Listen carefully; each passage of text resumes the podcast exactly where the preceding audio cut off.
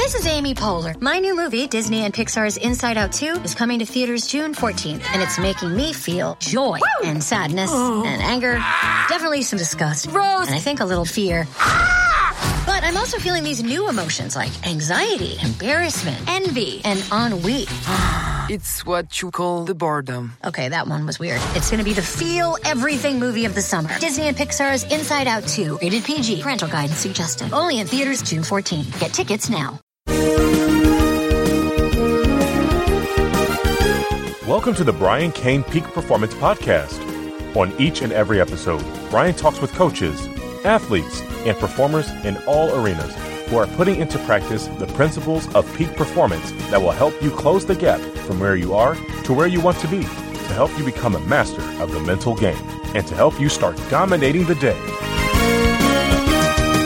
Hey, how you doing? Brian Cain performance coach here with the Peak Performance Podcast. And today our guest is Lasse Leppäkorpi. He's the CEO and founder of Beddit an app and a program that I personally use and we'll get into. And with Beddit, if you achieve more with a great night's sleep and you're able to make your bed a smart bed so that you can learn more about how you invest literally a third of your life. And some of the background on sleep is that if you're sleeping for eight hours a night, that's literally a third of your life and how you use that one third of life and how we how the quality of sleep that we get will dramatically impact the other two thirds of how you live. So, Lasse, thank you for joining us. And if you would, if you could give our listeners a little bit of your background and kind of your passion for sleep research and how you came about Beddit in your days as an athlete, that would be great because you could do it much better than I. thank you, Brian. Thanks for having me. So yeah, I used to be a professional triathlete uh, in a, in a national triathlon team of Finland, and uh, and at that time, I had actually multiple coaches because I had my personal coach, and I was doing this mandatory military service. So I had a military sports coach, and and I was in the elite forces for top athletes in uh, in, in a military, and and so there was a kind of mix uh, mixing of, of this communication uh, between the coaches that led into the situation that I got into the very bad overstress syndrome, overconditioned state. And at that time, there wasn't really a good sensors or analysis available to track sleep and recovery. So I had to sleep wearing the uh, heart rate monitoring chest belt, uh, chest band, and, and that was pretty annoying to sleep with any any wearable sensor, but that was needed to be able to track resting heart rate, heart rate variability, and those uh, parameters while, while sleeping. So later on, when I was the uh, research scientist at the Helsinki University of Technology, uh, I came across with this uh, method called ballistocardiography. That is a method that you can actually measure the ballistics uh, of the cardiac function meaning you can measure the mechanical uh, movements of the cardiac muscle using the sensitive force sensors that can be in any supporting platform. You can put the sensors in a chair, in a bed, in a standing platform like a weight scale, anywhere that supports part of the body weight. And that way you can you can track the mechanical forces coming from the cardiac contraction. And that way you can track cardiac function, respiratory functions, movements, sleep quality without attaching any, any sensors to the body. And especially for athletes, the resting heart rate during the sleeping, as well as the heart rate variability, are very key parameters that you can get to assess the recovery and the stress level. You know, where I was turned on to the Beddit app is from one of the world's leading sleep experts, and uh, uh, Dr. James Maas, who was a professor at Cornell for 48 years, and you know wrote the three books: Sleep for Success, Power Sleep, and I can't believe I'm escaping the other one right now. Let me turn around and look. It's Sleep for Success, Sleep to Win, and Power Sleep as I look at them here in my library. And I had the wonderful fortune of, of having breakfast with Dr. Maas, and he, he gave me the, the Beddit system, and I've used it now for almost six months. And just, it, you know, I, I found it to be fabulous in that it just increases my awareness of the quality of sleep I'm getting. And if I get, you know, interrupted sleep and it gives you your sleep score, I know that if I have a couple continual nights of, you know, sleep scores between 40 and 60 or 40 and 70, I know that I've got to really get a quality night's sleep to almost try to play catch up in recovery. And I've noticed in the last six months that since I've had that increased awareness, my performance has been much better. And I've been I've been doing more and working harder in the last six months than I ever have in my life. And I'm training for a marathon and and on the road 280 days a year and, and have not broken down at all and actually have felt the best I've ever felt. And I think that the increase in sleep has played a huge part of that. If you would, could you talk a little bit about the importance of sleep in athlete development as most of the people that will be listening to this podcast will be coaches or athletes? Yeah, for sure. So sleep is just as even more important than the nutrition, the diet, or the exercising for athletes because really exercising is just an excitation for the body. The actual training effect takes place when, when the body is recovering and, and if the athlete doesn't take care of the of the proper recovery, including the good sleep with all the needed different sleep stages, the recovery is not sufficient and the training effect is not optimal. And, and uh, obviously, how our metabolism is working, how our different diet and nutrition is working, how we're burning our calories, are we burning more fat tissue or muscle tissue when, when recovering? That's all also depending on, on our sleep because that is that, that process is, is very much controlled by these different hormones and, and what happens during uh, during the different sleep stages. So sleep is extremely important for the for the athletes. And then there is another uh, not not that direct aspect of sleep that is the uh, being more alert and and and uh, and also that our brains functions better.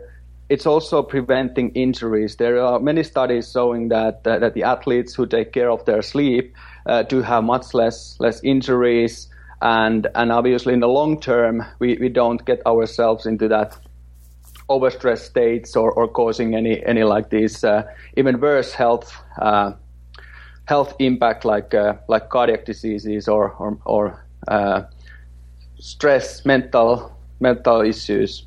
Could you talk a little bit about the sleep stages that athletes go through and the importance of each of those? Yeah, so sleep is periodical, and, and each sleep uh, sleep cycle takes uh, for a normal person it takes about 90 minutes.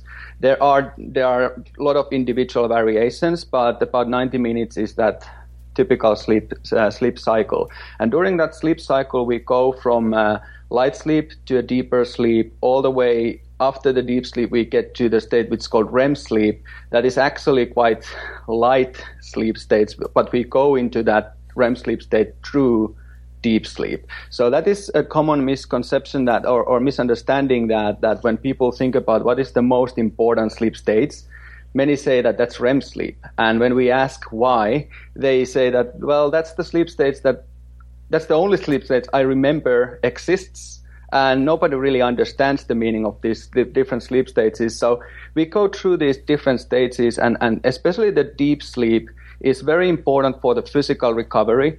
And, and how much we get this deep sleep directly correlates the best how we feel in the morning, how refreshed we feel, and how well our body is, is recovering from this physical uh, stress. And, and uh, when, when we are ex- exercising more, training more, and harder, we naturally get more pressure for the sleep and for deep sleep, and, and the amount of deep sleep increases uh, if our body, body is working naturally. And that deep sleep is needed for our body to recover physically. But then the REM sleep, on the other hand, is, is very important for uh, learning.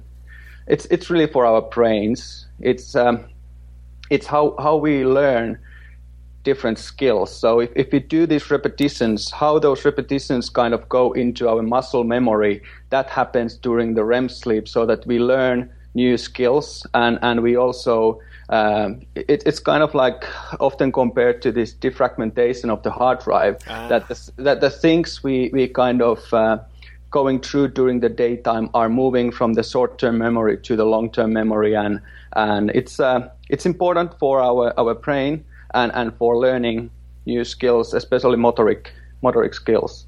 So every single sleep state, even the light sleep states, is important because it adds up to the total duration of the sleep. That is uh, that is the most first most important thing that we get enough sleep, and then we get these two additional aspect of sleep, which is a deep sleep, I would say uh, is more important for the physical recovery, and then the REM sleep that I would say is a little bit more important for the uh, uh, for the brains and for the strategic uh, different strategic aspects of, of whatever we do. So if if a sleep cycle is ninety minutes, about how long are you in light sleep versus deep sleep versus REM sleep in that ninety minute cycle? So that's also depending on the time of the of the night. So typically in the first cycles when we go to bed, uh, deep sleep dominates. So we get more deep sleep and and uh, and we get less deep sleep during the morning cycles. So the first cycles in the evening when we start sleeping are dominated by the deep sleep, and there is much less REM sleep this can be impacted and affected if we if we are like a very if we have a emotional stress on if we used any alcohol or if we there, there are various reasons that can distort that but in a normal normal process during the first cycles of the night we get more deep sleep and less REM sleep and then toward the morning our physical recovery has happened and, and then our brains start to recover, recover more and then we get the more REM sleep as compared to the deep sleep and when looking over the entire night we should get uh, about five cycles in total, each about these 90 minutes. And, and we're looking over the total duration of the night. We should have uh, about 20% an adult person. This is also an age depending question. But when looking at an adult uh, male, about 20% deep sleep, about 35 uh, to 40% REM sleep, and the rest of the sleep is additional light sleep or core sleep or however you like to like to call call that. But so, but that's that's a, roughly the. So so the what's the the actual amount of sleep that you would suggest a an athlete, you know, 16 to 26 years old would get. You know, a lot of people say six to eight hours of sleep, which I'm not sure, you know, that where that comes from. And I've heard people say nine hours and 15 minutes. What, according to the research, what is the actual number that athletes should be getting? Well, that's that's totally depending on the age and the training load. Because when when you're training more, like I said, it, it naturally increases the pressure for getting more sleep and especially getting more deep sleep to recover physically from that from that training load. And and then if you add some other like pressures from whatever from relationship from life from uh, pressure of competition that thrill whatever it, it's impacting to that so so the need is really individual and it's also changing. So when you're training more, you naturally are more uh, tired and, and you should get more sleep to recover properly. And also when you're younger, you should get more sleep. There is the, there are these uh, average recommendations between seven to nine hours, but it's always very in, individual. And, and the best tip I could give is to try to keep the wake uh, um, the time when when you wake up in the morning exactly the same. So so that that would be the synchronizing time for your body that every morning no matter it's a business day weekend uh, no matter what day it is try to keep that waking time within plus minus half an hour. And and then what is really putting your uh, synchronizing your body is is the time in the morning when you get uh, first get this natural light containing blue wavelength uh, light, and, and when you eat your first meal, your breakfast. And, and so having keeping these kind of within that plus minus half an hour every morning, and then in the evening, not forcing yourself to the bed. Just when you naturally, if you train more, you naturally feel more tired earlier, and then you go to bed a little bit earlier, but then you still wake up at the same time in the morning. So if, if you're training more, there's more load, you feel earlier uh, tired on the next evening, and then you go bed a little bit earlier. But trying to keep that waking time as, as steady as possible, even when moving over the time zones. So that that's really a good good tip, kind of trying to find that uh, individual need for sleep. And, and for younger athletes, teenagers, something it's it's over 10 hours for sure. And, and for the older, it, it, it might be less, but it's totally depending on the training load. So the it's more is it more important to say that you get out of bed at the same time every day than it is that you get into bed at the same time every day? Yes, for sure. Okay.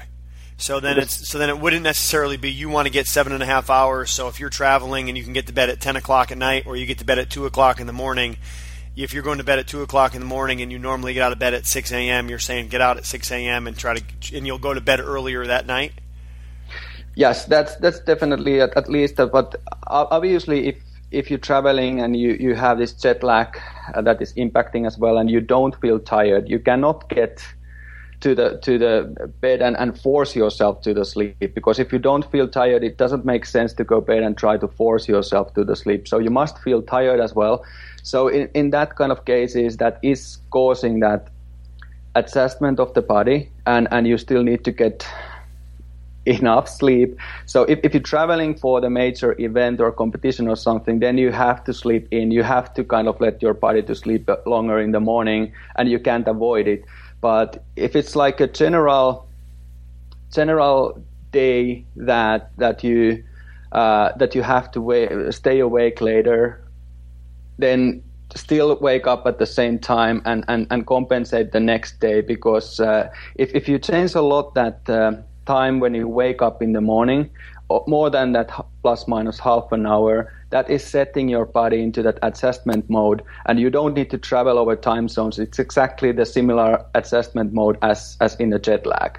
So trying to prevent that is, is, is one of the main, uh, main important things. But obviously, it cannot be always avoided. And if you're preparing for some major event, then then you have to compensate also sleeping more in the morning that you get enough recovery but trying to avoid that. So if you're traveling, if let's say I'm going with a I don't know, go go with an Olympic team or, or a fighter would be. Let's say there's a UFC fighter who's in Texas and um, he's going to fight in Australia, and there's a 12-hour time zone difference. So he's just got to kind of go over there and then try to try to get up at the same time he normally would get up, and just naturally let let the body catch up to that time zone difference. Yeah, that's. Uh if, if if there is time to do that, that's uh, that's the best way to, to get a best performance is to have enough time. So that taking that about half an hour, maximum one hour per, per day adjusting. So 12 hour time difference would mean that it takes from 12 to 24 days to naturally adjust, and and obviously there is very seldom enough time to do that. So that can be helped with some kind of the bright light treatments, for example, giving you the uh, uh, that uh, light excitation and the right time, and, and trying to keep your schedule closer to your own time zone, like when you're eating, when you're training. But yeah, I, I agree that these, these long travels are, are sometimes problematic. And also, what needs to be remembered is that if there is only like a one or two night uh, deprivation or issue, Yep, that's good. Yeah, so so then then it's not that not that bad. It's it's many many times athletes athletes think that if they if they sleep very poorly the last night before the big event, that's very very bad for the performance. But it has been also shown in the studies that, that that's not necessarily the case uh, because most of the athletes do. Um, uh, do have this worse sleep right before the big event. It's just natural stress, and but it's still have not been shown to have a, such a huge impact to the performance. Only if, if it kind of continues over the many many nights and and the deprivation is, is longer term, then it has a major major impact. So just traveling somewhere and having a one poor night before the big event is not that bad as as a long term deprivation. And the other other end is obviously having that natural adjustment that 12 hours difference take that almost a month and, and we it's very seldom we have such time. What about you know shifting your clock before you go over? So you know going to nat- training yourself to you almost put your watch on. If you're in Texas, put your watch on Australia time and try to live your life for a month before you go over there, kind of on that clock. Does that benefit at all? Yeah, you can do that. I would even if doing that, I would recommend doing that through that morning morning synchronization. So starting to adjust your morning wake up half an hour per day at maximum. And, and then having that kind of the natural light with blue wavelength and, and the breakfast time. So those are the two really good synchronizing factors and, and, and trying to start to moving them uh, and, and then kind of synchronizing all the rest of the activities of the day, like training and, and everything else to, to that to that particular time, and then starting to slowly move that and, and adjust already before the before the travel. That's obviously uh, helpful, but that's also sometimes hard to do. And and and of of course, uh, just just to prevent that natural light, other than at, at, the, at the right time, then you must have a really good uh, curtains, blinds in, in your bedroom, and, and you have to really have also the tools tools for it. Mm, like an eye mask or earplugs to help eliminate some of the noise in this in yeah. as well. Um, fantastic. So, t- talk a little bit about Beddit, if you would, in the in the you know the strap that goes on the mattress and it hooks up to your iPhone. Really super easy to use, and it measures. You know, it's going to measure heart rate. It's going to measure respiration rate. Uh, would you talk a little bit about the, the? Is there a correlation between heart rate, respiration rate, and quality of sleep? Yeah, the um, respiration rate while we sleep is is pretty standard. The only uh, if looking at the one minute average respiration rate, it, it's pretty standard. Uh, standard, but but there are uh, there are differences in different sleep stages. So, for example, in deep sleep, respiration rate is more steady. There is less variability in respiration rate than in other sleep stages. So that also helps us to kind of figure out these sleep cycles. Uh, same same thing with the with the heart rate. That the heart rate variability is uh, is to some extent uh, depending on the on the sleep stages.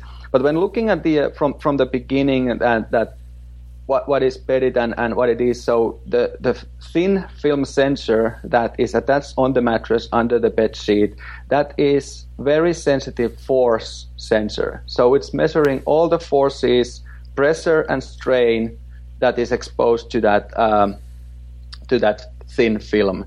And it's natural, so you don't need to wear anything. You don't need to recharge any batteries or replace any batteries. So it makes it really ambient, and you don't need to kind of take anybody even even notice it. It's just tracking every night without doing anything or, or even noticing it's it's there.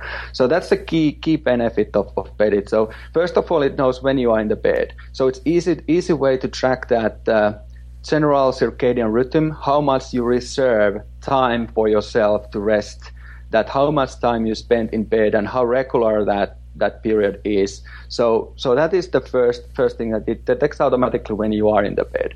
Then the next next level is that it, it tracks those movements in the same way like these activity trackers do, but because it's under your body, it it can track a movement of any part of the body. So it can be a limb movement, head movement, anything, and it will detect that as a movement and as minor disruption to your sleep. We call that whole body actigraphy. So versus these typical actigraphy, actigraphy devices that only track the movement of the wrist with uh, some kind of the wristband, they, uh, th- this is a whole body actigraphy that detects any movement uh, in, in the in the body. So that's the next step. What we what we track, and we get this whole body actigraphy signal. Then, when the person is still and sleeping and lying still, there there isn't other any other movements left except the expansion of the thorax because of our respiration motion. So we measure that small force coming from the actual breathing effort, and that is the way how we track the respiration rate and respiration rate variability. And in the same way, uh, the cardiac function is based on this ballistocardiography. So our sensor actually measures that small mechanical force coming from the cardiac muscle contraction and the blood bolus acceleration. So that is the that is the scientific way how we track that mechanical heartbeat and how we get the heart rate and how we get the heart rate variability. And now when we combine all this information, it makes us a unique because many of these sleep trackers available only track the movement of the wrist. Some of them also track uh, average heart rate or something like that. But what we do, we combine all this information. We combine whole body actigraphy, respiration rate, including variability, and uh, heart rate, including heart rate variability. And when we put all this together, we get much better and accurate sleep assessment and recovery assessment than than the basic sleep tracker. Yeah, so, so I know I've played with the, the, the ones you wear on your wrist and the, the iPhone that you put down on your bed and the accelerometer and the phone. you know, and I know that in talking with Dr. Maas, or that, that I believe the the most statistically relevant sleep app to match what goes on in the lab would be Beddit. Is that accurate? Yes, I would I would say so. That that's accurate. So that it, it's there's really no other devices on the market that combine all those information together in the way how we do. And we've also done uh, quite a many clinical studies about the accuracy of tracking heart rate, tracking respiration rate, and then using them to assess assess sleep. So I would say that's correct. Excellent. So, for the listeners, if they want to invest in uh, a better night's sleep and they, they want to, uh, you know, invest into that recovery so that they can achieve more with a great night's sleep and make their bed a smart bed. How do they go about getting Beddit? Is there a, a website that they can go to or a Twitter account that they can follow to get more information? Sure, there is a Beddit Twitter account. Uh, and, and easiest uh, place to find more information is obviously the website, beddit.com, B-E-D-D-I-T.com. And Beddit is widely available. You can buy it from any Apple store. Uh, it's it's also available on Amazon and through our website, so it's easy to get get one. And and it, it sells for one forty nine, so it's not that expensive tool uh, compared to the information it provides. So easy to easy to get more information, and there are also good blog posts about athletes using it and and the different experiences that you can find from our web web page and. And also in that Twitter feed, you can see many athletes discussing about using it. Excellent. Well, I know I've been on the Twitter feed. It's at Beddit, and and it, the website is beddit.com. That's two D's, one T, B E D D I T. Dot yes. com. Awesome. Well, last question for you. Uh, obviously, you're you're you're ultra successful, and and you know in what you've done in your life. And if you if you could offer one piece of advice for all of the coaches and all of the athletes that are listening to this podcast, what would be that one piece of success that you would encourage them to to take? If you could maybe remove their skull cap and plant one seed of success inside of their head, and it would germinate, what would that one seed be? Well, what I've learned is really like you said uh, yourself, what Betty did to you is is that just pay enough attention to have enough recovery and, and sleep so that just be aware of that thing. It's not just the black hole where that one third of our life is disappearing. It's the one of the most important part of our life. So be more aware of that and remember that has a huge impact to your performance, your success, everything, all your achievements just being more aware of that, no matter what means you are using to do that, concentrate on that. That that will definitely improve your life. Excellent. If you would, could you talk a little bit about how you know the the Beddit app gives you information that helps to assess not only recovery but also athlete performance and the correlation between the two so that it's not necessarily just a test train the athlete and then post test to find out if the training is working but you have more data throughout the training to see if it's actually being if it's accomplishing what you want the physical training to accomplish yeah, for sure. Sure, you, you should not just think about sleep. Something that if you sleep well, then you perform better after that sleep. You can also think about sleep as a reflection that has happened prior that sleeping period. So by, by tracking sleep, you also get a good input of the effectiveness of training and you can do the adjustments to the training program based on the sleep tracking and and that is the way how you can make the training program more effective. So uh, the coaches should not just look at the uh, test results that they do periodically for the athletes and and do the uh, adjustments to the training program based on that. If they add the component of tracking recovery and sleep and use that to reflect the training program and do adjustments they can get much faster and better uh, better optimization for the performance Excellent. Is that so that so that the, by measuring the training load, they can see if the athletes are sleeping more or not enough? Maybe they need to increase training load, or or de- increase or decrease training load based yeah, off of it, some of the information from sleep. Yeah, in, increase or decrease. So so it, it's and and also um, you you can kind of assess that what type of training uh, should be suitable because uh, the the sleep is impacted in a different way if you do the uh, uh, shorter uh, time, shorter distance, harder training than than the longer term aerobic endurance training. So it also has a different uh, different impact to the to the sleep and recovery as well. Oh, man, how how talk a little bit about the impact of either distance training, so marathon training versus sprint training, and the impact that that would have. Let's say training a football player more explosive versus an Ironman triathlete, which you were. Um, what would be the difference on sleep in that? Well, uh, first of all, just the uh, the uh, the duration of the training causes naturally that for the endurance uh, athletes the the need for, for sleep and need especially for this uh, deep sleep is uh, is higher than for the athletes who are who are more training for this ex- explosive power and and and and and hard, different like a shorter but harder training and which is also more strategic and and having other aspects than just the physical endurance so um, so that for for them also the REM sleep has a much higher role than than for the uh, for the endurance athletes. These are really individual changes, and and to, by understanding the sleep and these cycles better, help help the athlete and the coach to understand. So there there are also different what they call the phenotypes or genotypes that our even our genes have a big impact to that. How what what is kind of the best training method for us, and how that would change our sleep. So it's it's also connected to that. So just by tracking sleep, it gives a lot of understanding of what's the uh, what's the optimal way to train. Awesome. You would if you would talk about the heart rate variability. Yeah, so that was something I wanted to point out is that what I've learned from many athletes and from the field is that many of these uh, devices and analysis uh, assessing recovery are overemphasizing uh, the uh, heart rate variability.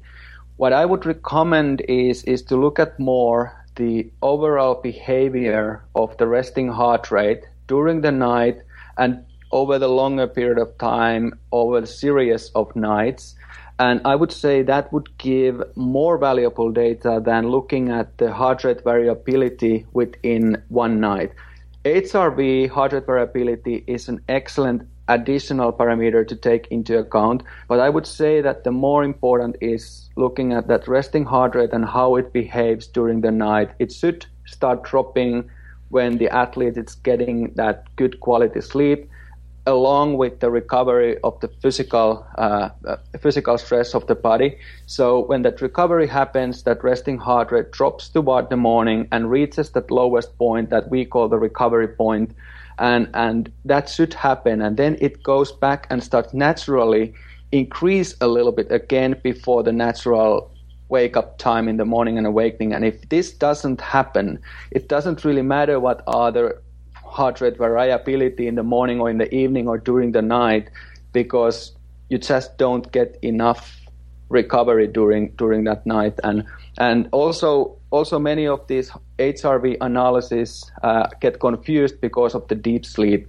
Because during the deep sleep our uh, autonomic nervous system is automatically suppressing the way how it regulates the heart rate. So during the deep sleep heart rate variability there is less heart rate variability which is natural and typically when you get less heart rate variability it's it's an indicator of stress so these deep sleep periods are often seen with this HRV analysis as a stress uh, event.